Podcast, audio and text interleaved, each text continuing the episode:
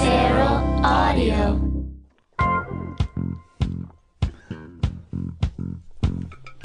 All right, everybody. All Ah, right. Disco sucks. We all know this to be fact. it's actually kind of cool. I Well, like it- disco. Dave just said it's a fact. So since Dave has declared it a fact, we can rest assured that disco is the most incredible music ever recorded by man. and as you can hear by this track, Rise by Herb Alpert, disco looked forward to the 1990s as if to say, I wonder what Puffy Daddy is going to have to sample in 20 years. and and Well, the disco, it wasn't. the more disco I listen to, the more I like it, especially this. So I don't think you're making your point very well, I Dave. wasn't. It so, was a, th- it was a uh, phrase. Show's from- over. You as know far what? as I'm concerned. You know what? How about this point? You guys suck. You know, if there's one thing that uh, rock dudes hate, it's uh, dancing and music that you're supposed to dance to. No, you fuck. You could just blow it all out your dicks. Despite the fact that disco sucks, from 1977 to 1980, this form of music dominated the dance clubs, the radio waves, and music charts. And during this very brief window, several artists that had nothing to do with disco decided to dabble. They experimented with incorporating the disco sound into their own songwriting. They added four on the floor beats, spacey synth sounds, strings, and funky bass riffs in attempt to stay relevant, or possibly just to uh, keep up with the times. I guess that's the same thing. Sometimes it worked, sometimes it did not. Today we're going to dive into the deep end of the tacky, flashy, syphilitic pool. Welcome, dear listeners, as we count down the top songs by artists that decided to dip a toe in the disco waters. Welcome to Disco Dips.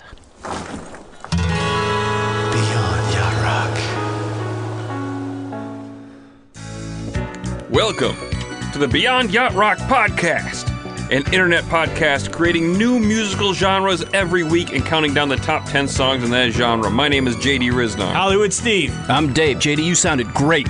Feeling good. Hunter. Hey, and because we Hey. we created the term yacht rock, and we know you guys know that, and that you love yacht rock so much that we throw a bone to that genre every week. Hunter, what are we listening to right now? Well, so apparently today's show is about how disco sucks. That's not what When the it's show- all- uh, it isn't the case at all. You I know, all disco's that. kinda cool. Yeah. I, I don't know why Dave is making that argument. And, God damn it. And, and turning it into a Halloween show. It doesn't make any sense. Anyways, uh, nevertheless, I figured I'd drop a little Yatsko on us to prove Dave wrong again. Uh, Somebody so has this to. this is it Ms. can't be me all the time. This is Ms. Patty Austin with Every Home Should Have One from her great album of the same name. Uh, you can hear that disco backbeat mixed with a nice little bounce and shuffle. It's it's smooth as fuck too. I mean, you can't get any smoother than this. Uh, I guess I should mention that technically the artist on this album is Quincy Jones presents Patty Austin, uh, but that seems a bit pedantic. Also, this song is written by the Dukes, Bugatti and Musker. Yeah, co-written by Musker. Yeah, and yeah, fuck Bugatti, right, Dave? Yeah, well, I'd written that before you wrote it, and I only found Musker, but you dug deeper. You think Musker does anything on his on his own? I don't know. He's probably Always look underneath. Probably the- doesn't- al- always look underneath the Musker. You're gonna find some Bugatti. behind the Musker. Yeah, we got some other names on this. Ernie Watts on sax, Richard T on keyboards, Bob James and Greg Fillingames on synth, Steve Lukather and Eric Gale on guitar, Ralph McDonald boots Paulino from percussion uh, and does the percussion, and Chris Parker's on drums, who I only mentioned because he, Gale, and T are in the awesome jazz fusion band Stuff, and you guys should look them up. Uh, they have a little disco in them, and, and it's good, and they too prove Dave wrong. As you Dave- were reading that, I was really hoping Boots Paulino was uh, a funky jazz dude, Uh, Paulino is on most of the other songs, but not he, he this one. booted. Got it. Learn to play the piano and change your name. Hmm. So Patty Austin, she's one of these female performers that like Brenda Russell and Diana Ross and Dionne Warwick. They all have like one or two great yacht rock albums in, under their sleeves, and this is one of them for Shiznizzle. I think there are more strong. I'm starting to get the feeling there's more strong yacht albums by women Like, than there are by Front, men. front to back total Yeah, album. yeah. I think we should Yatsky one live sometime. Yes. Uh, which one would you like to do? Which is your favorite? Uh, Two Eyes seems to come up quite a bit. Ross I'd is say that. R- Ross is pretty extraordinary. Might get some more butts in the seats if we say we're doing a Diana Ross album. Yeah, yeah. And I, I will tell you, it's all very preliminary now, and this isn't the plug hole, but things are in the work for the new year. live okay. live shows. All right. Ah, news to us. Yeah. Fantastic. So I went most of my life without hearing this song on the radio, on a radio of some sort, I guess. Uh, two days in a row, last week, I heard this song. The first time I ran to my internet radio to see who it was, and I missed it. Uh, only to say, oh well, I'll never see that bone throw again. And then the next day it came up again, and I didn't hesitate to found out it was Patty Austin. So that was uh, quite the happenstance. I've, Um, bo- I've bone thrown another song from this as recommended by the first one. Tim Malcolm. He- Tim Malcolm turned me onto this album. Yeah, it's a great album. Uh, this is a great song. It's a mood lifter. Uh, it's also listed as a remix. I guess the vinyl and cassette version has less layers, and uh, the CD version has been overdubbed with what? Who knows? Because I have I don't have it on vinyl yet. I need to I need to find it. Uh, anyways, uh, it also has "Baby Come to Me" on it. I don't know why Yeah. I don't have this album. And the, the one you boned through, I, a- I actually think I have it.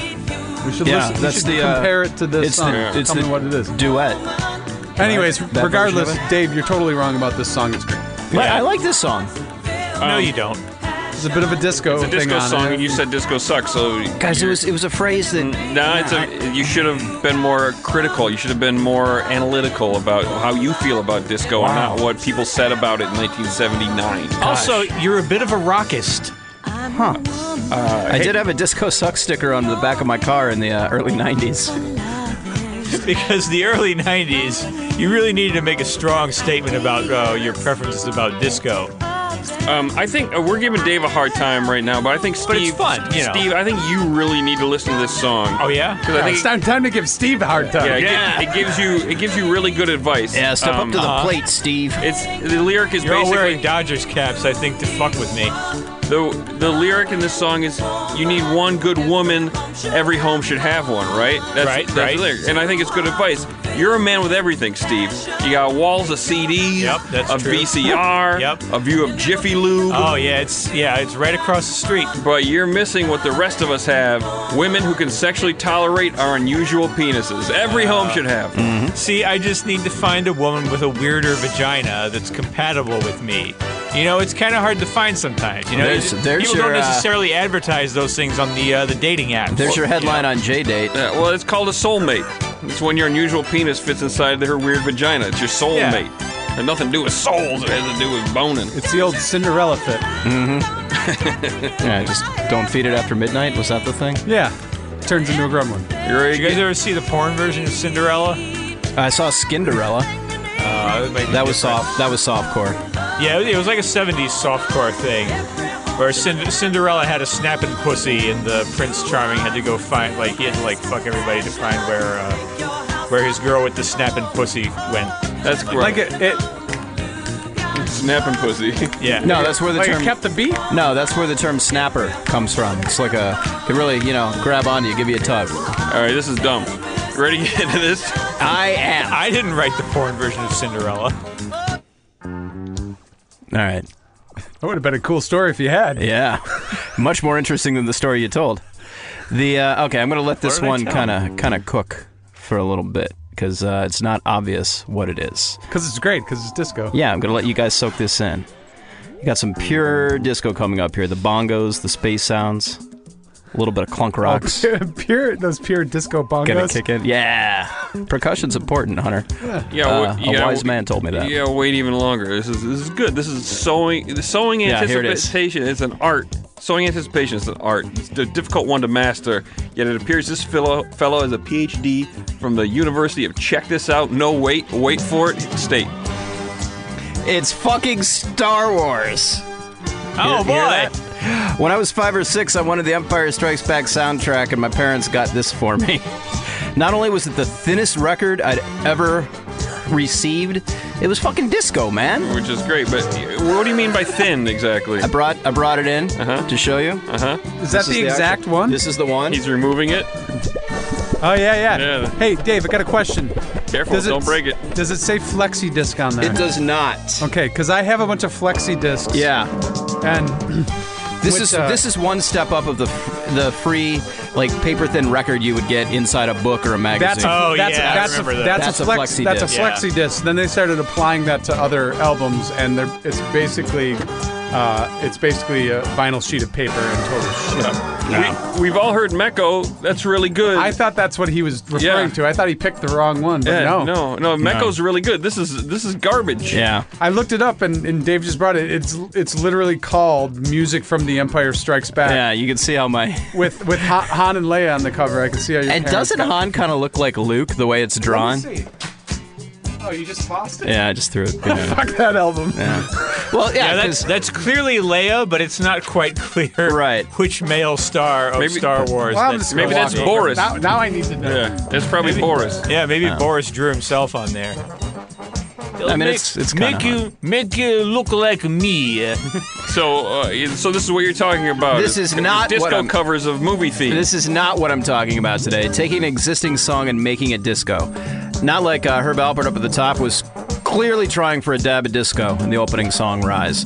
Uh, Rise was actually one of the last charting disco hits. It's moving on here. Which chart? Billboard 100. That's a good one. Yeah. All right, I'm back. I picked it up. Here we go. Uh, in 1977, the movie Saturday Night Fever came out and introduced the mainstream to disco. which is weird because that movie is borderline unwatchable. You know, you're right. I should have said the soundtrack introduced the mainstream. The trailer. to disco. Yeah. Uh, in 1978, struggling new wave post-punk band Blondie released a new album called Parallel Lines. Back in 74, they'd written a song called Once I Had a Love that was inspired by the Blackula soundtrack writers, the Hughes Corporation. The song had a bit of a disco feel and was referred to by the band as the disco song. Then in 1978, when producer uh, Mark Chapman, no relation to Mark David Chapman, was prepping the band to record, he asked them to play all of their songs.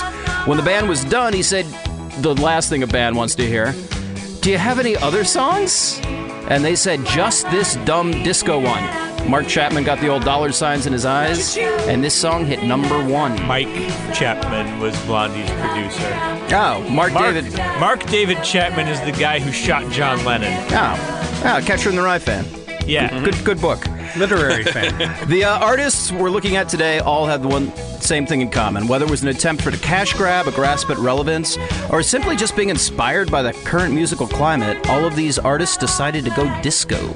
And they have another thing in common, which is that they all have artistic integrity and a resume of like really solid, groundbreaking music. Uh, and Most of them do. No. Um, so this playlist is actually full of some of the greatest, or at least most interesting disco songs you're gonna find. Yeah. Um, these are real artists putting their unique talents into music that garbage producers usually turn into turds on tape. I don't know. I, I, I think the, the larger question here is how do you react to the world changing around you? Like, can you adapt to it while you still maintaining your core identity and your personal strong points? That explains or your sandals. Do you wander adrift, desperate to stay relevant and convince people that you're still cool, just like this new stuff everyone thinks is cool? Yeah. That's why I'm wearing sandals right now. Also, it's 100 degrees out in October. And you're wearing jeans. Yeah, but I don't Ah, want to hey, show Ah, he's my got you there. I don't want to He show has my, got you there. I don't want to show my legs. Yeah, because your feet are so I'm sexy. ashamed. I'm ashamed of most of my body, but my feet I don't give a fuck about. So there we go. a couple things. Growing out your toenails? Couple things. Wearing Uh, a sports hat there, Dave, because you love sports so much. All like- right, you two. I look good in Get blue. a room. a couple things I, want, I wanted to bring up. One, Boris Midney does kind of look like Han- uh, uh, Han Solo. Okay.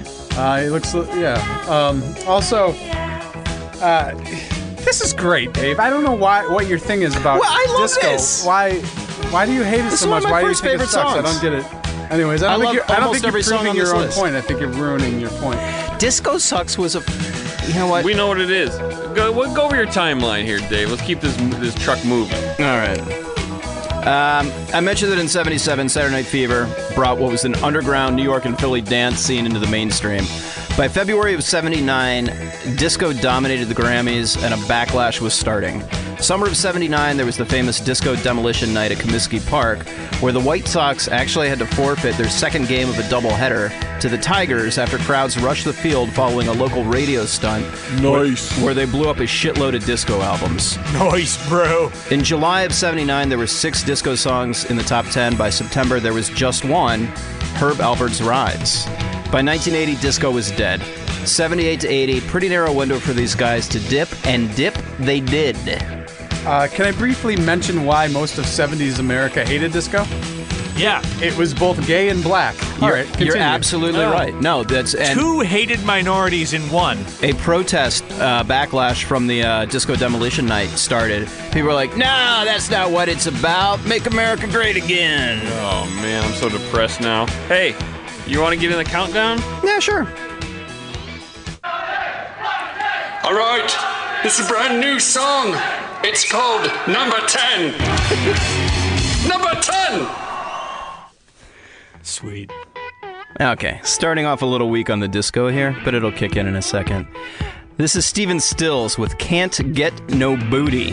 Oh boy, that sounds like a perfect idiom for Steven Stills. Yeah, to be yeah. Working in. The song pretty much sucks, but it's fascinating, and I really wanted to talk about it and have it on the show. It's from the Stills' uh, Stephen Stills' 1978 Thoroughfare Gap, uh, which, aside from being a Civil War battlefield, has some real shit reviews. All Music said a rather poor attempt of Stephen Stills to adapt the disco craze. Uh, they even went as far as to get Andy Gibb to sing background on the album. This one sounds a little bit country to me, and in the tradition of country music being four years behind, it's interesting to notice that a country disco crossover existed well into the early 80s. Uh, I credit this song as being the birth of country pop, Oh. Well, I'm, I think this is a great example. country disco pop. I, thi- I think this is a good example of uh, disco dippers we'll be meeting today, as I mentioned earlier. Like they all seem to be like, well, sure, I'll give disco one half-assed try, but I'm going to do it in my style, so I only lose 80% of my integrity. This has that sound, that Laurel Canyon folk rock sound, where you can hustle to it. So good job, Stills, who I once watched from the wings while he performed with Neil Young while Crosby and Nash were standing on either side of me. I'll offer that story anytime. Crosby, Riz, and Nash. a wonderful moment. Uh, go- I'm sorry, go ahead. I was just reminiscing. Yeah? Did, did it, did- what did it smell like? Nothing. It smells like kimchi burps over here. This, to me, sounds like a standard Joe Walsh R.I.P. R.I.P. Joe Walsh. I, uh, standard Joe Walsh song, except with the word booty, which makes it a little more disco. Doesn't it sound like a Joe Walsh song? It does. It does. Yeah, it It's kinda like does. my Maserati goes. I can hear. it. Uh, this Except is the, Joe Walsh wouldn't say that he can't get booty No, that guy's because life's been too good. Like Joe Walsh gets a lot of booty. that because guy's life's been good ass to him. deep in ass. Yeah, Yeah. Uh, Dis- disco's usually more confident in this. than Yeah. this. I think if this song were called, like, I Can Get Booty, it would have been a bigger hit. Or like getting your booty Yeah. Uh, this on was- the dance floor. This was the last solo album Stills did for quite a while. He wouldn't make up another one for six years. Maybe it was because he began touring with Crosby, Stills, and Nash again right before this was released, or maybe it was because this entire album feels like more of a fulfillment of a contract obligation than an honest work of artistic expression. But here's the kicker: I found out that Stills has some disco street cred. Motherfucker played percussion for the Bee Gees on "You Should Be Dancing." There you go. He learned a thing or two. Yeah, wrap your head around that one. And when I listen to the Joe Walsh thing, the difference here and and Joe Walsh, I've been listening. Whoa. This hit, whoa. It's, it's parts like that. Yeah. And it's also there's a that octave bass thing that disco has. That boom boom boom boom boom. boom. Yeah, it's a They play the- syncopated bass. They no, they play the, they play, no, they play the bass on the octaves, so they, they'll go boom boom boom boom boom Yeah, boom boom. yeah, that bow bow bow bow bow Yeah. bow, like the uh, theme to uh, Heart to Heart. yeah.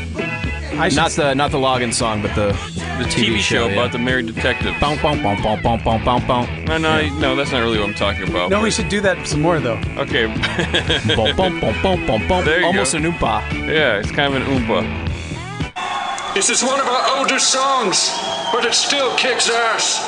It's called Number 9. Number 9! There we go. This is a bit of a tough one for me. I love the Clash, but I never really loved this song. This is Magnificent Seven off of Sandinista. Why didn't you like it? Because disco sucks, Dave. No, it just Yes. I'll, I'll get Bigot. into it here. I'll get into it here. I have a very specific memory of discovering The Clash. I was at a Hard Rock Cafe waiting for a table in Orlando, probably around Oh. sixth or seventh grade. Man, Dave is really good at like sneaking brags into his writing for the show, isn't he? Well, I also had a Red Hot Chili Peppers phase, so my life wasn't always the awesomeness of the Hard Rock Cafe or Orlando. All right, all right, Mister Cool Vacations as a kid. Uh, I put money in the jukebox and played the song London Calling because the name sounded really cool, and when it came on, I was obsessed. I'd heard Rock the Casbah and Should I Stay or Should I Go, but this was different, this was badass, and I did what any sixth or seventh grader would do, and I went out and bought the greatest hits. This track was one that I always skipped, and honestly, it always seemed like kind of a disco song to me, and I think that's why I skipped it. Yep. Um, Yep.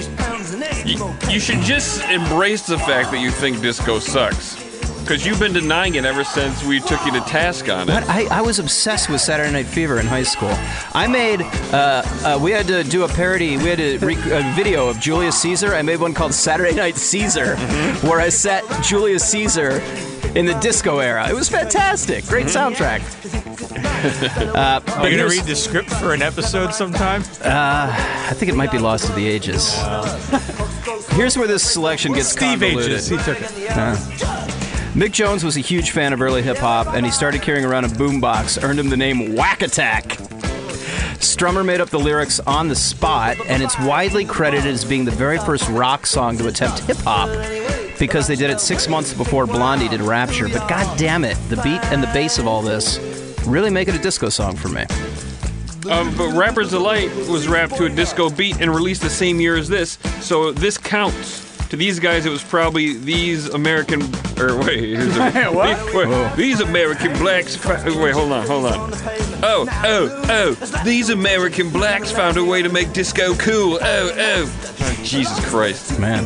Wow, there was there was always a s- there was a subset of the post punk movement that really embraced disco type dance beats, like Gang Yeah. of Four especially.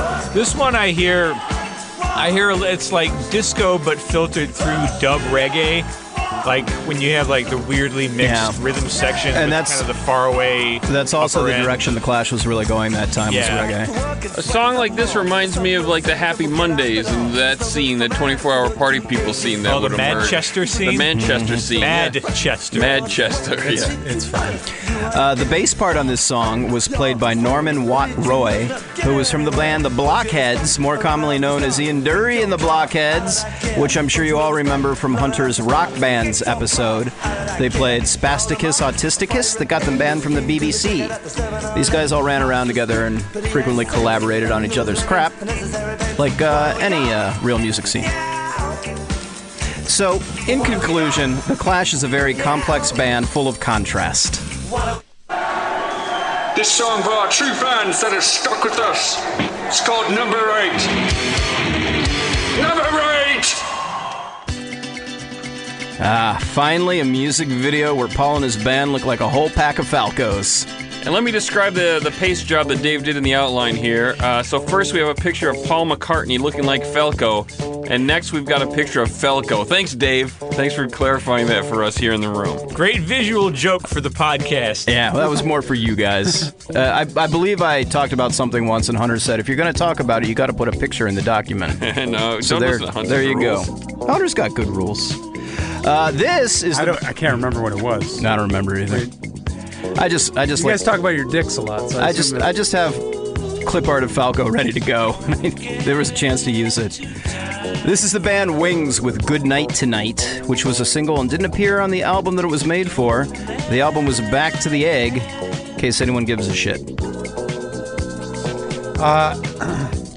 I don't understand why you don't put a song like this on an otherwise forgettable el- album. Is it the runtime? Like, why did they do this in the s- 70s, especially in, in England?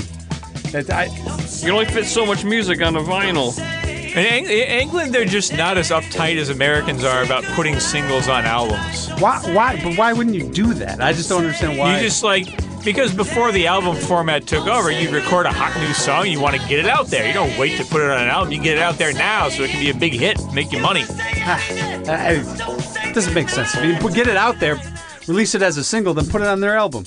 You gotta wait for all the re-releases in, in the 2000s to get it back on the album. I tell you something. Looking at you, T-Rex. Tell you something, Dave. Tell you what Mm-hmm. surprised me about this song is that Wings was still making music in 1979. Yeah. uh, Paul would ditch he ditched this dead weight the next year and come out with the revolutionarily bonkers album McCartney 2. Temporary Secretary, anyone? Yeah. Oh. Bonkers. Bonanza bonkers, that album. Yeah, Wings made it to 1981, and we'd have to live with a large Wings-filled hole in our hearts until 1990, when Wings returned directly after Cheers to form a formidable Thursday night lineup and the beginnings of what would become must-see TV. That's right. Yeah, yeah. Finally got our wings I back. get it. I get it. William Hickey was uh, joined at that point. Oh. Is that after Stephen, Linda's uh, death? Uh, you hear the obvious uh, disco tropes here, most obviously the syncopated bass line. Uh, before ba- Paul was in Wings with Linda McCartney and other heavy hitters, he was in a Liverpool based band called The Beatles. One of his bandmates, John Legend, remarked, I really don't care for the song, but I do enjoy Paul's bass line. Uh, John was later gunned down by Mark David Chapman, no relation to Mike Chapman, the following year. It's not clear if this song had anything to do with his murder. Wasn't he in the Silver Beatles? Are you thinking of the shitty Beatles? I, I listen, I don't know. I was listening to this song again because I had I hadn't heard it in a while. It feels a little slight to me, like like Paul's interested in trying this disco thing on for size. He wants to feel what that groove might be like underneath him, but in the end, he isn't feeling it quite enough to really develop this into anything more. You hear those synthy space sounds? I call that development. Yeah. Is that octave bass line in there? Kinda. Yeah, sort of. Oh, yeah. There's a bouncy bass. Yeah. Well, shockingly enough, this turd hit number five in the U.S. It was behind the Village People, Susie Quattro, Donna Summer, and Peaches and Herb. Not surprisingly, Adam Sandler used this turd in his 2010 epic Grown Ups Part 1. Go easy on the Sandman. He gave me a lot of laughs when I was 15. Has there been realize- a Grown Ups Part Two? What's that? Has there been a Grown Ups Part Two? There has. There has been. Yeah. How about Part Five? Not yet. don't know Wait for it. about This song got us banned from playing several colleges. We don't give a fuck. It's called number seven. Number seven! Good bumpers. Yeah. Um, okay. I'm not a Grateful Dead fan. I'll be the first to admit it. I don't even like spelling their name correctly. I will, It's how- true. He didn't No. like spelling their name correctly. I will, however, hand it to them here. They really dipped a toe into some disco on this one. Yeah, without the baggage, I think this would otherwise be a pretty fun disco, s- Yeah, disco song. Disco Yeah. rock song. it's al- it's almost got like um, another one bites the dust kind of feel to it. Mm-hmm. Um, drummer Mickey Hart had co-writing credits on this one, which wasn't super common for him, but he managed to sneak more than a, a couple turds into what is the Grateful Dead's overall shit sandwich. Uh, what's interesting, he states that the inspiration for the song came from his interest in disco, specifically, once again, the Bee Gees. See, I have a theory. Okay, so the Grateful Dead had a real problem with uh, more fans showing up in the parking lot that would come to the show. They were looking for miracles, which were free tickets. They'd go be in the parking lot giving peace signs, going, "Hey, I'm looking for a miracle. Anybody got a miracle?" So they wanted people to give them Right. so the fans became such a nuisance to the point that the venues were threatening to cancel shows. So I figured, you know, it, the Dead would release a song like this so far out of their sound. eh, This is s- the most anti-Deadhead sound of the day. So you might, you know, get rid of some of those hippie parasites. Do you think that's why they did it, Dave? Do Could be. you think that's why? Yeah, That's my maybe. theory. Maybe either that, or they just uh, were influenced by the disco thing and wanted to alienate their fans, which is kind of what they they like. There, there was a lot of blowback from this one. I don't know. This one doesn't really work for me, but then again, most Grateful Dead songs don't. Doesn't work for you as a disco song or as Yeah, well, music? how does it not either, work for you? either. Oh, Uh, this is totally a disco I song. think, but I, it's I don't like it as a disco song, and I think the reason is that disco works best when it implies fucking, and nothing about the Grateful Dead's music suggests to me that they have ever fucked anyone or anything. I can only assume that they all secretly died virgins. They, no, they had drugs. They fucked a lot. They Yeah, had the drugs. And yeah they were in a, they were in a rock band and had drugs. Prove it. Uh, I Oh, don't Well, have to, not they- the drugs. Yeah. Prove that they fucked. They had drugs. They had kids. That's well, what, if it was, what if it was in vitro? Every single one. Yep, I Yep. think you're onto something, Steve. Um, the ben- oh boy, It was an early technology back then, but I mean, It was more of a turkey baster and a Dixie cup. They were rich enough. they were rich enough to try it. Plenty of money for Dixie cups. Uh, oh boy, do the fans hate this one. The accused the band is selling out to disco and mainstream baiting. Dead fans wouldn't roll Mainstream their eyes. baiting? mainstream baiting. Yeah, you got that. Thank you. Uh, dead fans would wouldn't roll their eyes this hard until a bunch of people that I went to high school with started to refer themselves as, as deadheads and began listening to Touch of Grey in the mid '90s. I dated a cheerleader that called a guy a poser for liking this song. She was a cheerleader. She was into deeper cuts like Casey Jones and Fire on the Mountain. And man, did it get bad when I went to college. People started discovering the dead, and it's probably why I never got into weed because just the whole culture of it sort of was a little repellent to me. You should try vaping CBD oil. I got I got some last week. Uh, started vaping CBD. CBD, what is that? It's uh, the weed has two elements: THC, which makes you high, and Yeah. CBD, which has all the medicinal benefits. ah, CBD uh, CBD always has a little bit of THC in it, Mm-hmm. but for the most part, it just makes you feel calm and good.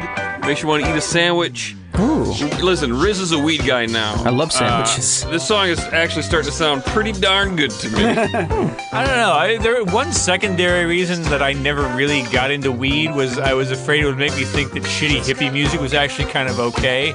Like, whoa, man, I'm just trying to chill out to these crunchy grooves. I, I listened to the Grateful Dead a little bit. Yeah. I never, I had never found them that great, but respected them for touring. Because at the time, I valued live performances to studio chemistry. It was the mid to late '90s. Uh, the problem with the Dead and the other band genre obsession is that the force, it, it like forces blind adherence. Like this is definitely one of these types of music people. Mm-hmm. I prefer.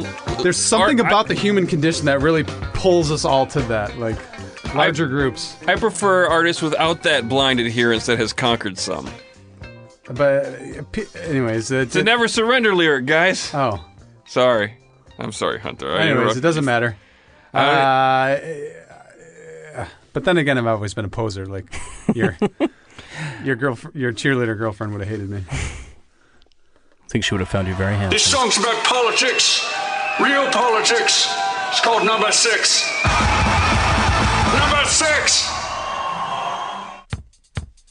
Yeah, you hearing that? Whoa. Holy portable radio! Oh boy, talk about a desperate grasp to stay relevant. This snake charmer is 1979's Here Comes the Night by the Beach Boys. Oh. Originally recorded in 1967 for the Wild Honey album, they decided to turn it into a disco song.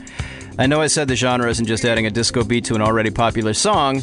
but This one changed it so much it's almost unrecognizable, and also the original was never popular. So piss off. Uh, I've never coming heard in. this, but I think it's pretty great. Yeah, it's so far what I've heard. Really? Yeah, it's a fun song. Why do you think disco sucks, Steve? You two over there. I think this is a good time to talk about Disco Dips and Snake Charmer and the Venn diagrams of the two. Um, I don't think many of these songs are Snake Charm caliber disco dips. Uh, yeah, a few of them are embarrassing, but so far, they I mean, managed- other than the Steven Stills one, I haven't. It, it hasn't really been like, oh my god, I'm Yeah. cringing. And even that was in his wheelhouse f- for the most part. Um, Sort of. But this one, like, whoo This is this Venn diagram Yeah. just one circle, son. Yeah. So here's my thing with snake charming. I think it's like a catch-all term. I don't think a Venn diagram is really appropriate unless it's swallowing all the other genres where old guys try to make modern music, which is a shit ton of stuff and easily di- can easily di- be divided genre by genre. Uh, but then again, I'm sure I don't quite get snake charmers like I, how I think divorce chorus songs about divorce, but apparently they're about the deaths of Marvin Gaye and uh, Jackie Wilson. Oh man, you gotta go back deep into the Yodern Yods for that reference. Marvin. But my the point is, my genres that I come up with are so complex and nuanced they kind of go over Hunter's head a little bit. Yeah. Really, they really, they might be a little too heady for your Yeah. average listener. Yeah, I mean, mi- for Michigan State students, graduates. Yeah. The, the thing, but Snake And Charmer. it's three against one in this room, buddy. Yeah, that's why none of you guys get me because you're not smart enough. Okay. But Snake We can't Charmer, talk re- about jizz that long. it really is a catch-all of like you could break it down to like sub like. I, I, oh, I, did- I, I will. s- Okay, so this is this is what I wrote. I will say uh, that not all of this. I would say not all of these songs are snake charming because a lot of these artists are young and or currently relevant at the time they made Yeah. it. So I guess a Venn diagram would work. So in this, it would be outside. It would be a big giant Uh-huh. snake charmer, and then a little bit of other stuff Okay. with a little bit hanging on the outside. Because the Beach Boys had another Snake Charmer like the next year that I'm Yeah. gonna feature in the Snake Charmer show. Um, yeah, but this one, this one's just pure disco schlock. Four on the floor beat that drives it, some space voices, a little wah wah on the guitar, and of course, the disco strings. And you hear that your your bass part's coming up here, JD. This is There's no disco bongos. yeah. Where are the disco bongos? They're not in this one, but that's not necessary. I said percussion is important, not necessary. Get it together, Hunter. This is a paint by numbers attempt at a disco hit. Also, this is one song I doubt we'll be repeating today because it's over 11 fucking minutes long. Now it certainly I isn't. bet as, we could do it. It certainly isn't as bad as. Do you want to Brian talk more Wilson's, about uh, Venn diagrams? May- Maybe we could talk about that uh, the bass line in this. Boom, boom, boom, boom, boom, boom. boom, boom, boom, boom. Um, yeah, they really ticked all the box on this one. I can only imagine this song is uh, the one that the shitty club DJ in uh, the shitty club put on when he had to take a shit and didn't want to miss his segue. Oh, here's 11 minutes. I can go uh, jerk off, take a shit, and call my mom. Do you think anybody played this in the club? Which club? I'll, I'll bet. Uh, The shitty club. Vens. I'll bet uh, Mike Love like showed up. He's like, "Hey man, have you heard this new Beach Boys release?" Like in a trench coat and glasses, and then sat in the back. I think they played this one at like Studio 17. Yeah, uh, Studio 53. Uh, there may have been some uh, younger parents, like maybe early 40s uh, in the uh, 1970s, that were like, well, I want to get these disco kids into my music. Here's our meeting point.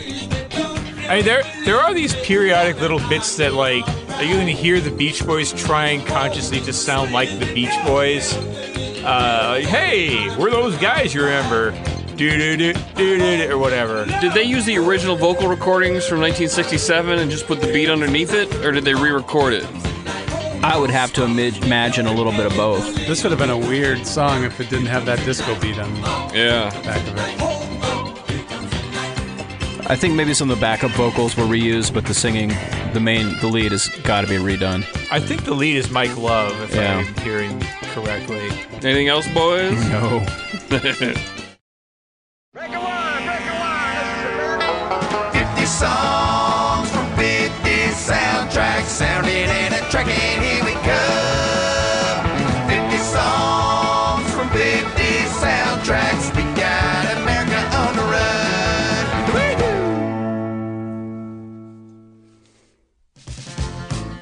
Fuck yeah!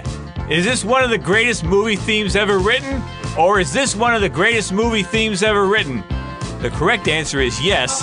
This is one of the greatest movie themes ever written. Of course, this is uh, Holiday Road by Lindsey Buckingham. Uh, Hunter, you know how I always bitch about Kiss repeating the same hook over and over and over in their songs without any sort of development or pacing or variation? I think I remember that. Yeah. See, if Kiss's hooks were as good as this, it wouldn't even matter. Just like it doesn't matter here, this is great. And Kiss would never put dog barks and doorbells and shit into the mix, uh, unless it would make them money. Unless they could copyright the dog barks. That's good idea, guys. And the reason Lindsey Buckingham does that, he's really just looking for ways to pad this song out past two minutes. I, he clearly does not give a shit about this song. And that's how talented he is. He can crap out hooks this catchy and infectious in his sleep, smell what he just crapped out, and go, ew, ugh. I'm not gonna do much with this. I'm not even gonna think of more than two rhymes for the verses. Here's a weird, noisy guitar solo in the middle, and it's still this insanely brilliant earworm. Uh, I looked, I didn't realize it, but there was a video for this song. Uh, Lindsay's trapped in this big warehouse looking space. They clearly just rented out a warehouse and put some like box desks in it. There's a bunch of bored office workers. He's uh, dressed up like a slightly glammed up Charlie Sheen. he just kind of walks around very, very slowly. And when he lip syncs, he barely moves, and he just stares directly into the camera until you, all, all you can focus on is the guy liner he's wearing. And he comes off as really serious and kind of creepy, which is not what the song sounds like at all.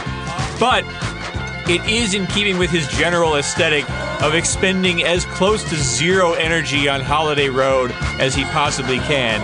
And what's funny is it's far and away the most remembered song of his solo career, even though it only hit like number 82 on the charts. Oh, and don't forget the video also has a lot of slow motion water spills. It's a, Yeah, it's a they really fill- nice 80s cliche. They fill up a lot of time with that. wa- The water splash just keeps going and going. Are they it's like done a with Ned this yet? Doheny album cover. And this song is barely available anywhere. The original studio version isn't on any imprint CD. I don't think it ever has been. that- it is on I Spotify. think it was. It That's was true. on. I think it was on uh, European Vacation soundtrack. Okay, that might have been on CD. I don't remember. Oh. I, am not. I think On the CD, original, I- the original movie didn't have. Uh, they may not have even had a soundtrack release. Well, guys, on vinyl. Have they, I- they do. I, I, I have it, but I don't think this was on it. This Have- didn't come into the second one, did it? Have I got a story for you? Oh, I'm gonna boy. break into this because I didn't know this was coming. I didn't know this was not available. So, years and years ago, they uh, it- was it Magic Mountain, which is Yeah. that's where they filmed that Six was Flags, where- Magic Mountain. That's where Wally World. Wally World was. They re- they gave out a CD of all the National Lampoon songs, and I specifically got it because it had New Looks by Yeah. Dr. John on it, and that Yeah, was he the was only good. way I could get new looks. I'm pretty sure I have it on CD at home. It's like there was like a thousand or two thousand. They, I have that, Yeah. and I'm pretty sure I'm 99.9 percent sure this song is also on there. That makes it even rarer. Yeah. I'll bring it in and show you. I'll make All you right. a copy. I'll burn you guys a copy. Awesome. Whoever's in charge of curating the National Lampoon musical legacy, you're doing a shit job.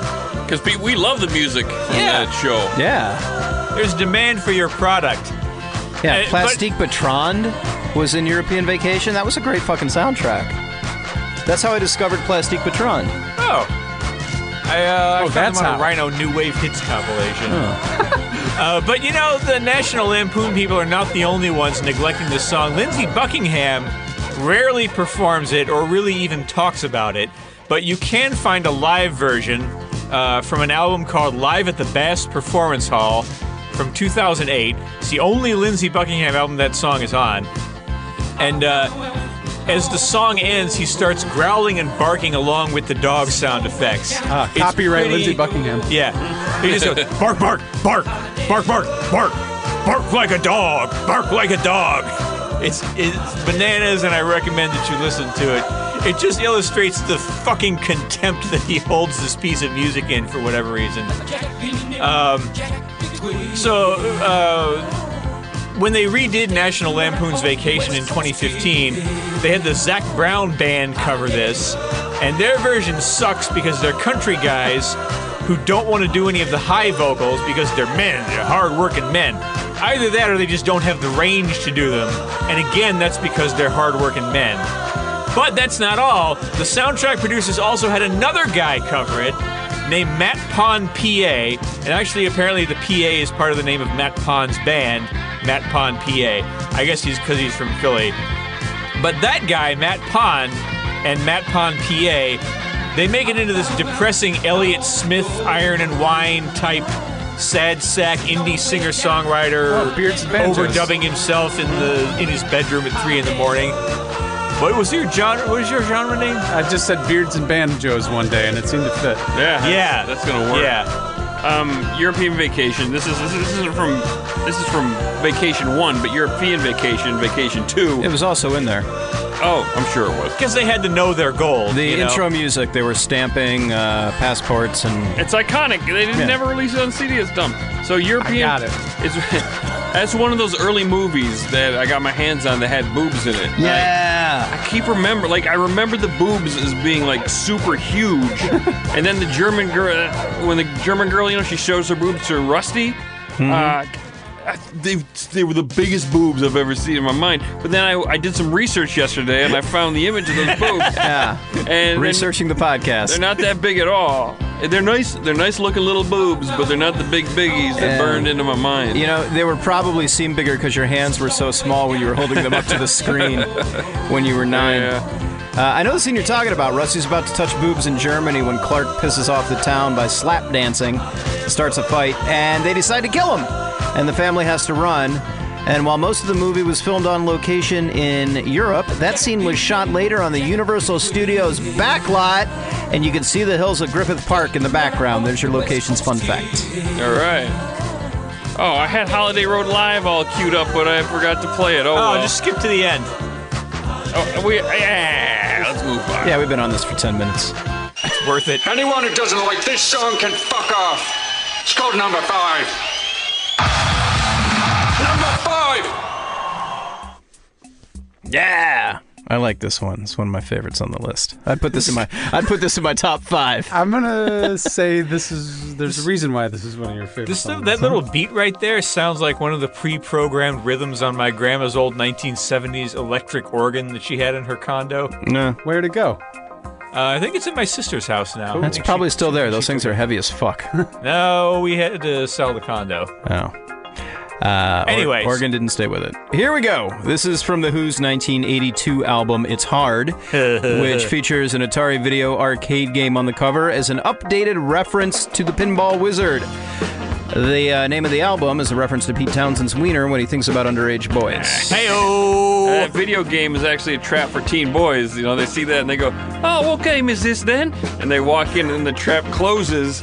And then the video game is, isn't fun for very long when Uncle Pete comes in to help them out. Uh, I never thought about this as a disco song. It's very, s- it's very sneaky. Yeah. When you when you do that, makes it even more disco. Mm-hmm. Uh, it's it's sneaky. It, also sneaky is the words "eminence front." Not really a term that fits a song, especially a disco song. Up until probably my mid twenties, I thought they were saying "living in a funk," uh, but I was probably projecting. JD, didn't you think they were saying chop, "chopping in a suey"? Chopping and suey. Yeah. You heard "Living in a Funk"? Yeah, l- listen you, to it. You, and try- weren't, you weren't thinking of "Living in a Box" by uh, By living in a box. yeah. What album was that on? Yeah, Probably living in a box. right. I still hear it when I listen to it today. I still hear living in a funk. Mondegreen is what we call that. I hear. Let me look at your front, little boy. Let me look at your front. Yeah, look at your front. Yeah. Um, the song itself uh, apparently is about the drug use and delusions of the wealthy and hedonistic. It's a good line, and if the rest of his book was written as well as that, I wouldn't have reviewed it so poorly on Amazon. Take that, Pete Townsend. I have a voice now. Okay, so the eminence front is when the wealthy and hedonistic put on a front of eminence to excuse their bad behavior at a sleazy disco. Is that the idea, I guess? Yeah, you know, Sure, most, most of okay. the songs make perfect sense. Yeah. Uh, like Hunter was saying, this is a very, very, very cool disco dip. It's very well disguised. Like a man in a van pretending to be a friend of your parents and telling you they're in the hospital or like that he lost a dog. It's a very good disguise. Mm-hmm. Yeah. Get away with a lot in a disguise.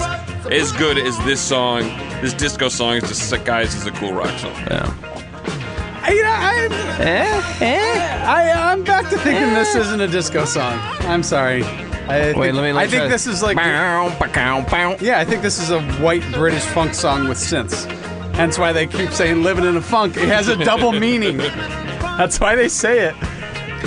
Well, this I think is. they're saying Eminem's front. I think they're looking ahead to when Eminem would become a popular rapper 20 years later. or the candy that Pete uses to uh, lure children into his van that JD was talking about. Oh, Eminem's front, yeah. Yeah. Uh, this wasn't a very popular Who album. This is the only song they've played live after the initial tour. In fact, Daltrey stayed up and said, Eminence Front is the only song on this album worthy of release. To which Pete replied, Oi, I was doing research! That's just his thing now. It's his, it's Yeah. his twitch. Yeah. Come close him. I'm doing I was research. doing research! you want a sandwich, Pete? I'm doing research. JD, how big were those boobs in the European Yeah, I was just vacation? gonna say we just just made that joke in reference to JD. They were, you know, they were, they were not big. I, I knew what I was doing. I saw. I, wa- I looked at a still. I think maybe if I watched the scene, maybe they would have had some bounce to them, and Yeah. that's where it fooled Well, me. you gotta you gotta click on Google Image Uh-huh. and then click through them, Oh, see like okay. different angles. okay. Um, where was I? There was a great review in Rolling Stone in the tradition where they take an aging band's new album and give it five stars. I mean, yeah. that's it. Paul McCartney still got it in 2017. Didn't even listen that close. Five stars. Yeah, Paul the tra- McCartney. The tradition is more like, ah, someone we remember. What must this provenly great artist have to say about our modern times? Truly a statement for our modern times. Five stars. Park Peterbaugh. That was written by like a 24 year old. Yeah. Uh, well, here, Park Peterbaugh, who Well, Jan Winter I comes assume. in. Well, Jan Winter comes in. You gave a Paul McCartney album one star, you little piece of shit. You rewrite this and give it five stars, or you're out of Rolling Stone. McCartney. He's a proven artist. The uh, the review was something like their most vital and coherent album since Who's Next. Uh, the dude that wrote it also proclaimed that the song "I've Known No War" was a song that become an anthem to our generation, much the way "Won't F- Get Fooled Again" did a decade ago. He was wrong, but the song really is quite incredible. This song, uh, it's been used in countless movies and TV shows. I'm sure it was in an episode of Miami Vice Yep. at some point. They were living in a funk on that episode. Yeah. and most recently, it was used in the uh, 2016 GOP convention. Is- so it's about the drug use and delusions of the wealthy and hedonistic. Okay, yeah, that checks out.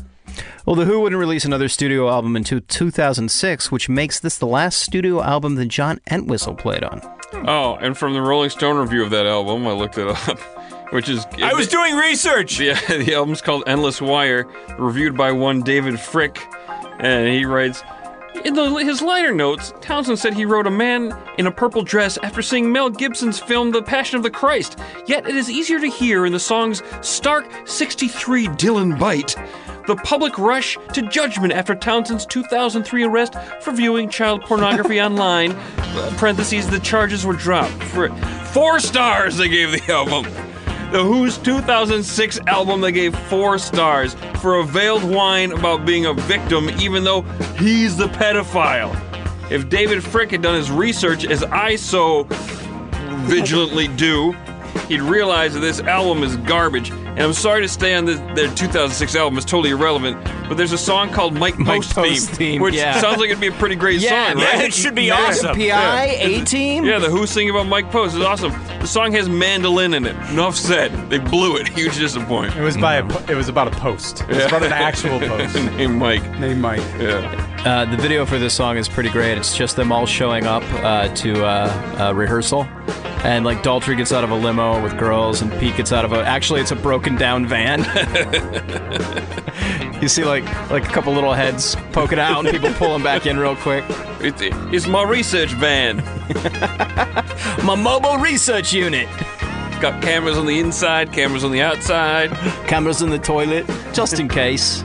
a boys' locker room repair kit inside. I don't know what accent I'm slipping in. All right, let's let's uh, keep going. We never thought we'd play this again, but we got Kevin's blessing. It's called number four. number four!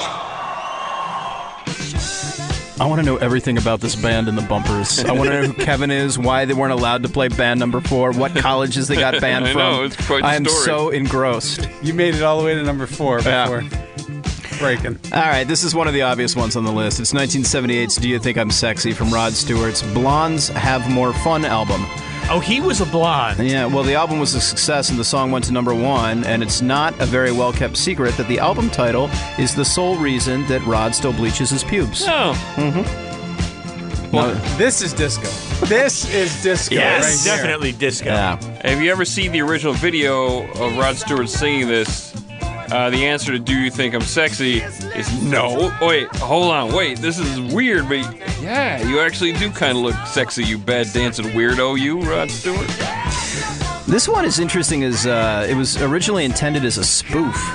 Uh, song co-writer Carmine Apiece, yes, that Carmine Apiece, said that the rock and roll guys thought they were dead meat when Saturday Night Fever came out. Another Bee Gees reference.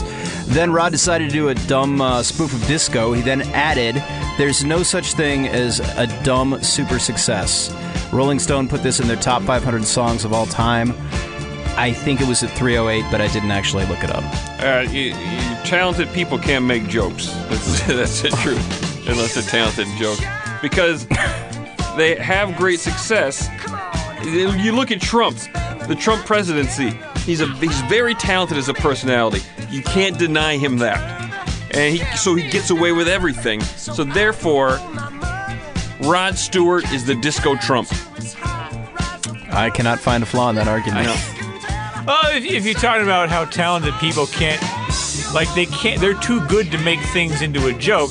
Look at Holiday Road that we were just talking about. Lindsey Buckingham is still kicking himself for accidentally making that song that good. Yeah. No, I wish I wouldn't have tried so hard on all those Fleetwood Mac albums. uh, I talked briefly about the disco demolition night at the uh, the uh, cooler of the Chicago baseball team stadiums back in '79. the DJ that organized it was a dude named Steve Dahl. He was a Chicago-based shock jack that pulled stunts like that. He also made a parody song of uh, this called "Do You Think I'm Disco?" That probably did about as well as Disco Duck did for Rick Dees. That- Uh, Disco Duck was a number one. Yeah, I was gonna say Yeah. it did great. No, this was this was a big big deal. Do you think I'm disco? Am I superficial? Looking, it's my only goal. Oh, hard hitting. Uh, do you think I'm disco? Maybe it's not too late to get into rock and roll. Yeah, he, that was a being showy has always been a dog whistle. Yeah, like uh, gay people or black people. People who ca- guys who care about looking good. Yeah, oh, they must be a homo. Steve Dahl later famously said of the demolition night, uh, disco was on its way out, but he thinks that the publicity of the stunt sped up its demise. Uh, Steve also produced some other parodies. Uh, Oh boy. My Sharona with uh, Ayatollah back for the uh, Iran hostage. Uh, and uh, made fun of the John Wayne Gacy murders with Another Kid in the Crawl. Uh, he ended up taking it off the air after some of the parents of those dead kids called the radio station to complain. He's still active today and runs the Steve Dahl Podcasting Network. That's kind of the garbage world of like parody DJs that Weird Al managed to separate himself from. You know, his My Sharona, My Bologna, Voila, Stars Born. Yeah, you do it about food. The others are left. Yeah, you're getting it all wrong. Mm-hmm. Should have done about food. Get back your podcast, Steve Dahl. I found the be- I, I, I, I did my research. I found the best part of the Steve Dahl Wikipedia page. I'm going to read here. Dahl decided to get a vasectomy in March 1989, which was performed live on the air at a urologist's office in Indiana. Cross the border for cheaper rates. According to Arbitron ratings for that survey period, Dahl and Myers ratings jumped from a tie for seventh place in afternoons to a tie for third place. All right. A lot of ratings ties in the Chicago market. Uh, I got another fun fact.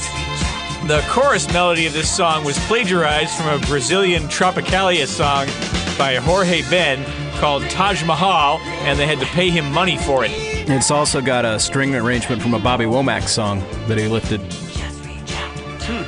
Hey, There you go. Didn't even write it. hey, you forgot to read this. Uh, HTTPS colon dot slash slash www.youtube.com backslash watch question mark V equals V3XF. KWH dash eel. It's case sensitive, Great so you have bit. to read it. Oh yeah, yeah. uh, It's I some blew it. uppercase and lowercase there. It's a deeply personal song for all of us. It's called Number Three. Number Three! All right. No surprises here. Nope. Mick Jagger had moved to New York by this time, and he was hanging out at Studio 54. This song, "Miss You" by the Rolling Stones, 1978. Stable on classic rock radio. Yeah. Such a great under under the radar disco song.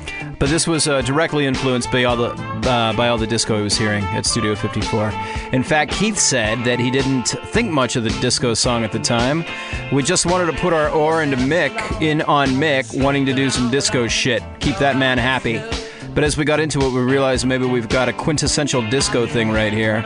And he was right. This is another one of these songs that hit number one. Jagger had a quote that speaks to JD's uh, JD's point. Uh, the song wasn't disco disco. Disco records didn't have guitars much, and they all had shimmering and ooey ooey girls. it was influenced by that, but not exactly it. And then it goes on to sing ooh ooh ooh ooh ooh ooh. But that's him. Yeah. Yeah, it's not an ooey ooey. It's ooh ooh. I mean, it's just another really, really good disco song by a bunch of cocky pedophile geniuses. I, I, I've, s- I, am starting to get more of a feel for the genre because after the last few songs, those are those are where these experiments really start to work. And I think the key to a successful disco dip is that disco sounds best when it's kind of sleazy. And if you have a sleazy side and you let the disco sound pull that out of you, you're probably gonna have a pretty good song as a result. And that's why Paul McCartney wasn't that comfortable with it. And that's why Pete Townsend and Rod Stewart and Mick Jagger can all pull it off. Because they're gross. Yep. Yeah. I don't know. He had a penchant for one one-legged bitches. This is from the Some Girls album, which is my second favorite Stones album next to Sticky Fingers. And what impresses me is they have this amazing disco song on here, but the Stones could fucking do anything. They started as a blues band, uh, but they also wrote what I think is one of the best country albums of all time, Sticky Fingers. And uh, this album, Some Girls, includes The Girl with the Faraway Eyes, which I think is one of the best country songs. I just, it amazes me uh, their uh, diverse diverse di- diversatility. Mm-hmm. Diverse, Diversitility. Diversitility and diverse is idness. I thought you didn't like portmanteaus. It wasn't on purpose. And some of them work, some of them are lazy. I also Like find- mandals, that's a lazy portmanteau. Portmanteau? Was that a portmanteau on purpose? Yeah. Okay. Uh, I find it interesting that so basically, by at this point that this came out, the Clash had basically called the Stones out for being out of touch, uh, paint by number rock stars, uh, coming off shit like Black and Blue, and the Stones knew they were getting shit on by the punks. Uh, they also listened to them, but they knew they weren't as good as them. So they get influenced and motivated to make Some Girls, which is really a powerhouse album. And two years later is when the Clash expand their sound to make something like Magnificent, Magnificent Seven. I love rock and roll. I love shit like that. no by the way- friend- no friendly competition. Yeah, there's nothing wrong with that. By the way, the Stones have always seemed old, but Mick Jagger was 35 when he made this. That's old. Ah. Yeah. That's not that old. They seemed like they were in their 50s for forever. Well, when Steel Wheels came out, which was This was their 89. comeback. 89, in 89, they were calling it the Steel Wheelchairs Tour. Mm-hmm. Yeah. And they were what, in their 40s? Yeah. Probably 50s. If you're 35, Maybe. when was this? Oh. 78. 78. Yeah, yeah. 79. 78 or 79. 78. The copycats come and go, but this song proves we're here to stay. It's called Number Two. Number Two! Damn, I love the Kinks. And this was this was a new one for me. Hope this is the Kinks. Yeah.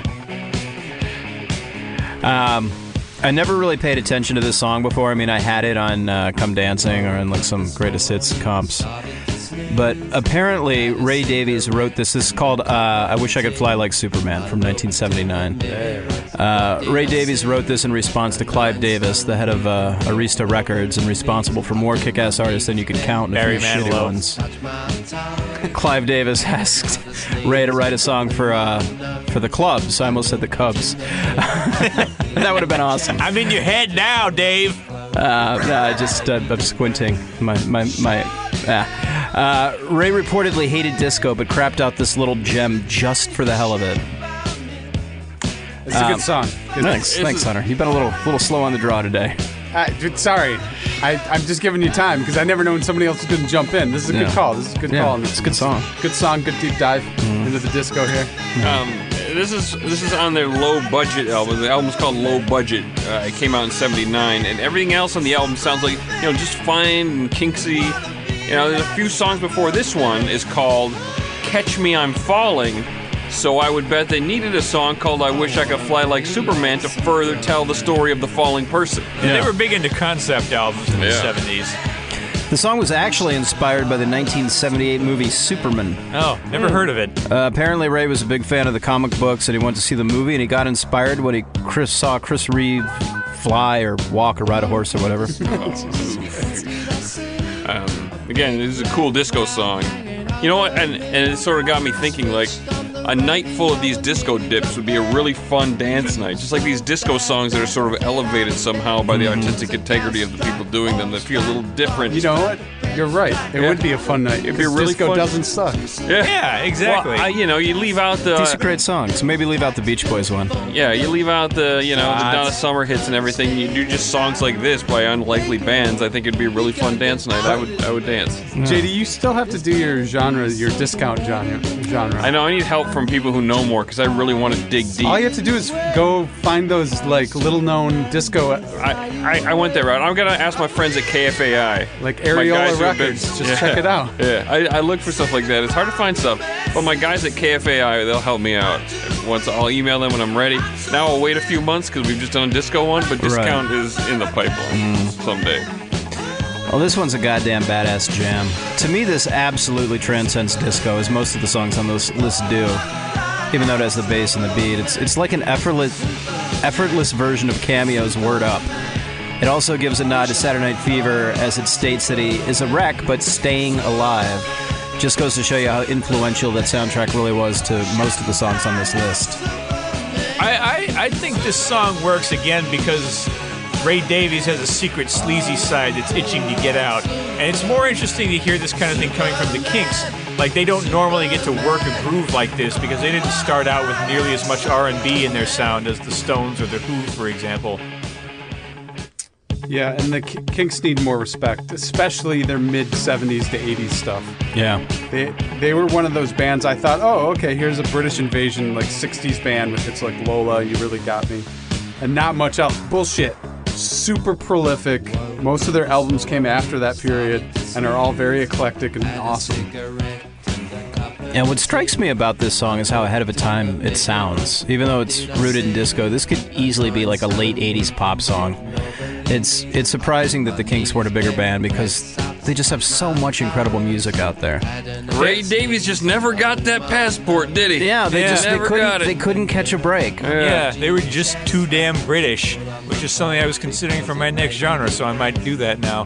too damn British. Too damn British. So what is it? Did people too British to like make a To huge tran- enough impact in the world? cross- Yeah. over to American great, audience. Great British bands that are super catchy and melodic and like just brilliant music, but they didn't catch on in America because something about them was too British. I like that. Yeah, I, I think there's uh, some Billy Bragg songs that would fit in there really well. We'll see. It's probably going to be a two-parter. And Uh, no, two, no more No two more parters. No two-parters. more two parters. No, it's going to have to be. No, Well, no then, more no, two parters. no, no. Use your fucking editorial thing. We're top ten, not top twenty. Broken into two. Be editorial. No, it's Only going to have one. to be by decade. God damn it.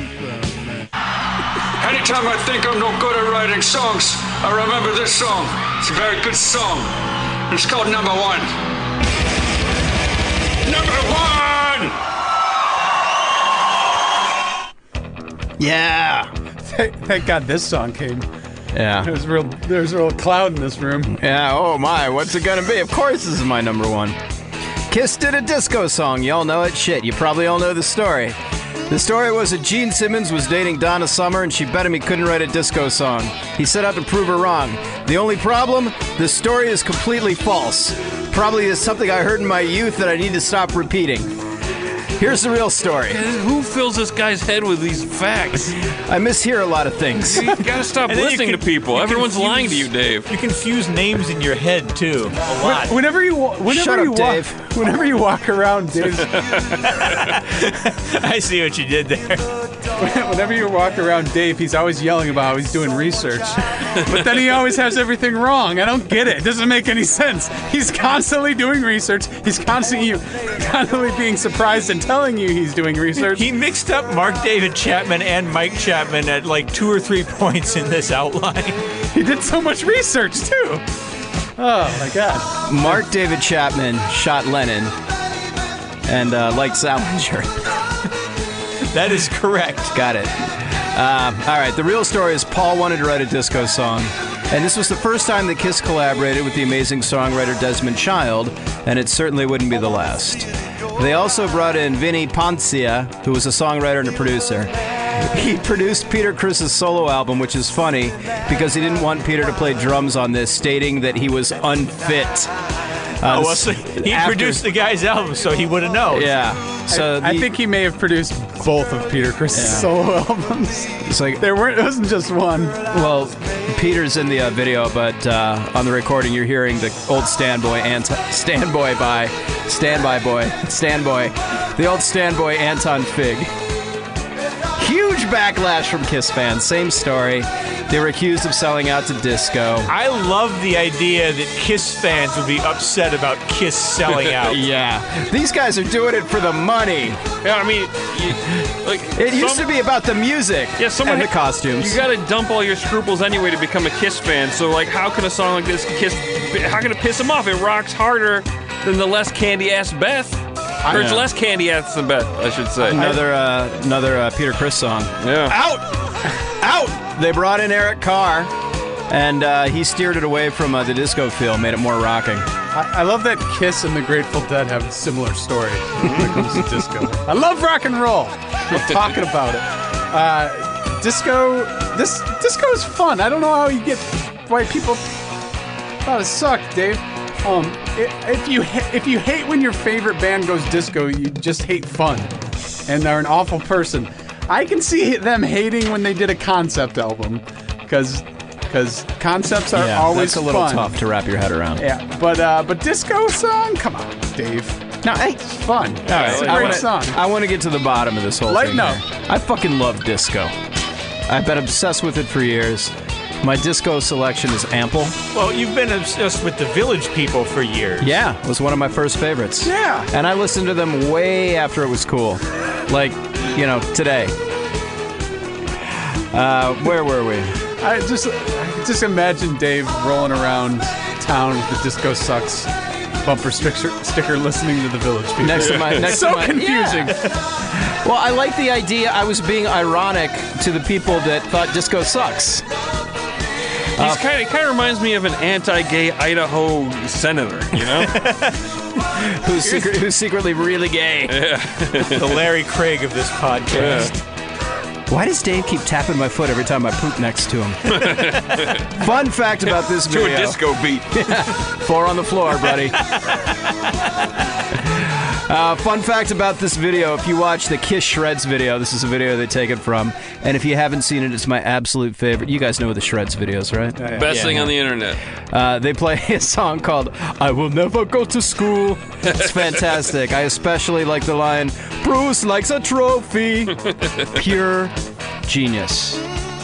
And Kiss was one of those early bands I got into as a kid. Uh, I included a photo in your notes. Uh, it's me opening a birthday present. It was the Return of the Jedi ATST Walker. I'm wearing a Superman shirt. Behind me on the wall is an Afghan my mom or my grandma made me that had my name in it. And a big old All Oh, I see poster is it just says yo. big that's the YO in Lions. And a big old poster of Kiss. And you look like four. You're like four, and you're a big Kiss fan. Well, I was a little kid. I was I was slight. Uh, but you know, Yeah, you're well, forward. when did Jedi come out? 83? 83. So I would have been 7. Okay. That was my that would have been my 7th birthday maybe. just starting to get into the Village People. Yeah. No, I was way into the Village People. I was Oh. Now, I know I was probably only attracted to them at the time because of the pageantry, but as I got older, I really started to enjoy them, and uh, although never took them seriously until I saw them live with Ted Nugent and Skid Row back in the 90s. One hell of a badass concert. It was the first of their farewell tours. I, I saw them at uh, in their first when they put the makeup back on Yeah. with everybody at Tiger Stadium when they did their first one. That was fun to see a concert in Ti- Tiger Stadium. Do they still have the arena football team in LA in like Long Beach or The something? LA Kiss? Yeah. Eh, who knows? They had a they had a show a couple years ago, a reality show, but I don't know if they survived. hey, good job, Dave. Hey, thanks. If anything, this list has taught me that it's really hard for successful geniuses to properly sell out. So rest assured, fellas, when I go out, when I sell out and I join the next Sklar Brothers podcast, it will sound a hell of a lot like Beyond Yacht Rock. You change your name to JD Sklar. Yeah, is, it they- like a, is it like a Ramones thing where everybody joins and they have to change their name to the. Yeah, I'm working on Sklar. I'm working on a second voice of my own that is slightly different than the voice I usually use. So it'd be Okay. like, "Hey, how's it going? I'm JD Sklar, and I'm And I'm Randy Sklar. Oh, that's a, this is really Scar.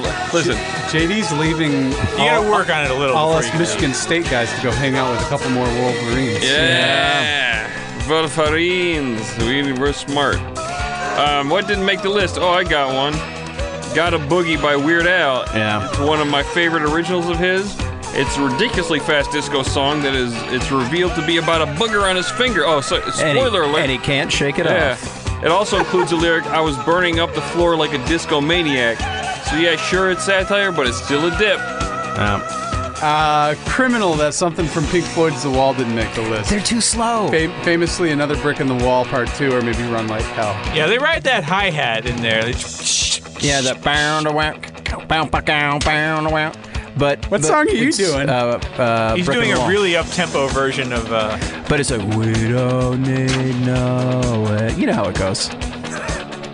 No, I don't. Keep doing it. I just How's think the it's- bass? Is, it, is that octave bass going on in there? Yeah, bonk, bonk, bonk, bonk, bonk, bonk, bonk, bonk, bonk, bonk, bonk, bonk, bonk, bonk, bonk. You know, you know how it goes. You know the song.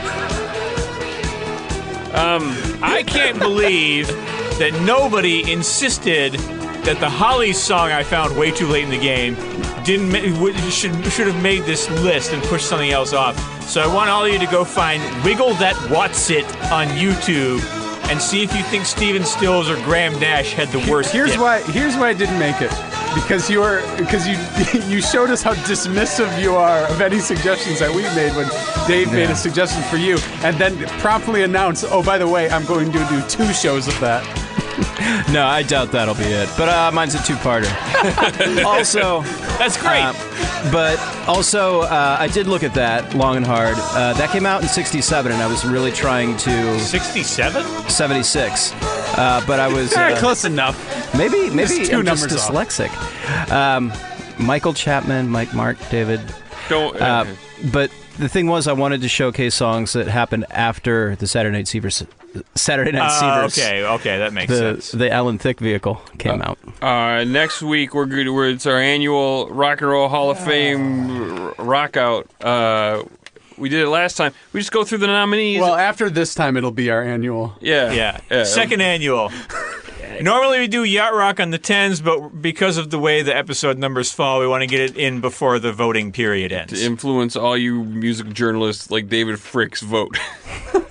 uh, so, yeah, so you know, we're just going to go down each nominee and you know say whether or not just some little chit chat whether or not we think we, they should make it in, And, and we'll then pick, we'll pick one each. and of our then we favorites. each feature one of our favorites that we go into depth on and make a real argument. Yeah, the for. one that we that we think should. Yeah, Steve's already written seven pages on Judas Priest. oh, really? Spoiler alert. Oh, Yeah, Jesus. you should see the document. It's Edit it. Edit it. It's gonna be a two-parter. Thanks to Ben Mullins for sending in those awesome bumpers. He's not really on the social media, but he would like to plug his mad skills as a programmer who does Drupal. I'm, I don't know if I'm saying that right. Many other it kinds of is, it programs. is. it's That's or true. Drew Paul. No, is that Drupal? Oh, Drew Paul's drag race. it's Drupal. Drupal's programming race. So if you're hiring, check out. I made this tiny URL for him to get to his LinkedIn. tinyurl.com backslash bumper Ben. Hire him. He needs money to buy things for his new baby. Oh, they're so expensive. Don't don't go to the other bumper Ben site. Go to tiny yeah, URL that's dot you're not com. gonna like that one. also, check out Ben's two albums of electronic music on the Ghostly International label under the name Midwest Product. and check out uh, old Hollywood Steve Huey. He's gonna be on the Radio Eight Ball podcast here on uh, yes, Feral Audio. uh, was released today as of this uh, This is- This as of this recording. re- as of this morning when we recorded this episode. So it's out there. When's yours coming out? Is it out already? Uh, it's pro- I- probably a ways down the road. Okay. Um, They were, you know, they they wanted to, to season the show a little bit before it came on. They wanted to iron out the kinks, very good. kind of like we did today with number two. Oh, big shout out to Patricia Whitaker. Yeah. She's, she's been- yeah. She's really been working hard on improving our social media presence, and it's all her idea. She came to us, volunteered. Uh, she's doing a great job. So follow her on Twitter at York Whitaker. She's also really, really into the yacht rock genre, Mm-hmm. and is a great follow. Yeah, I could probably learn a thing or two about yacht rock from her. um, uh, um, Do it. Yeah, all you right. can Say catch it. Dave's band, the Say Very it. Scary Boys, playing a Misfits tribute at a house party in Los Feliz this weekend. He's 41. Uh, the thing is, I think it's. I think this episode. I don't know when this episode drops, and I didn't look it up, but I think I'm gonna play the show before the episode drops. So Oh, well, Uh, then, then, oh. well, then just go over to Dave's house. He'll play you a little set. Yeah, He's but 41. the very scary boys are uh, a combination of uh, local LA bands, Karate the Band, and the Very Nice Boys. And they get together, they're the Very Scary Boys, and they play Halloween shows. it's very going to be great. Uh, Patreon nicknames for our Patreon patrons. Okay, here they come. Uh, we got Jordan Hard Two Killian. Mm-hmm. Uh, we got uh, Jason Go Go Bootlegger Kennedy. We got Michael Lonely Stag Hart. We got Sale Take the Cannoli Cata- Cataldo. uh, we got and we got uh, Dan Rough Toilet Paper Tur- Tierney. Tierney. Tierney. What? Rough toilet paper. I don't know. Hey, RTP. What? These all have very w- smart hidden jokes, uh, and I just can't find them. But they're there. I know they're there. No, I I'm just too I tired. just went to the so- bathroom. It's uh, Oh, oh, you just okay. yeah, he did. The, he wrote these on the toilet. It's biographical. Uh, wha- the first one is a uh, is a uh, Steven Seagal. Steven I know Seagal that one, I movie. know that one, Uh, Kennedy's Kennedy were was the bootleggers. yeah. Okay. Uh, Hart, I looked it up. I was gonna call him the uh, missing E, but uh, but I looked up what Hart is because I want to know why people spell it that way. Apparently, it's a stag, okay. Of Yeah, it's an old timey word for it. um, and uh, that's the next one is a Godfather reference. course, of course. And I, I had just gone to the bathroom, Okay, perfect. and uh, I think we got to get you some two ply. uh, it's because Dan Tierney doesn't take no shit. Find this week's Disco Dips playlist by following JD Riznar on Spotify. Go to yacht.rock.com. It's a useful experience. We got some buttons, we got some t shirts. Uh, we'll have tote bags up very soon. Pass them out to the guys. They're nice tote bags. they're record bags. Record bags. You can tote records. We're not NPR, JD. You can- Stick to the brand. Okay, you, could sorry. re- you could you could tote records. You could record totes. It's You could put some put some of your s- s- sailing related stuff inside the bag. nothing too big though. No boats. Uh, go to yachternyat.com. Take a look at our Yachtsky scale. Send questions via Twitter at Yacht Rock. Like Yacht Rock on Facebook. Follow Beyond Yacht Rock on Instagram. Rate and review us on Apple Podcasts so we pick up heat and we become the number one music podcast. Themes by Rob Crow and Mark Rivers. Thanks to producer Matt Brousseau and the entire Feral Audio family. Check out all their podcasts at feralaudio.com. It's a website.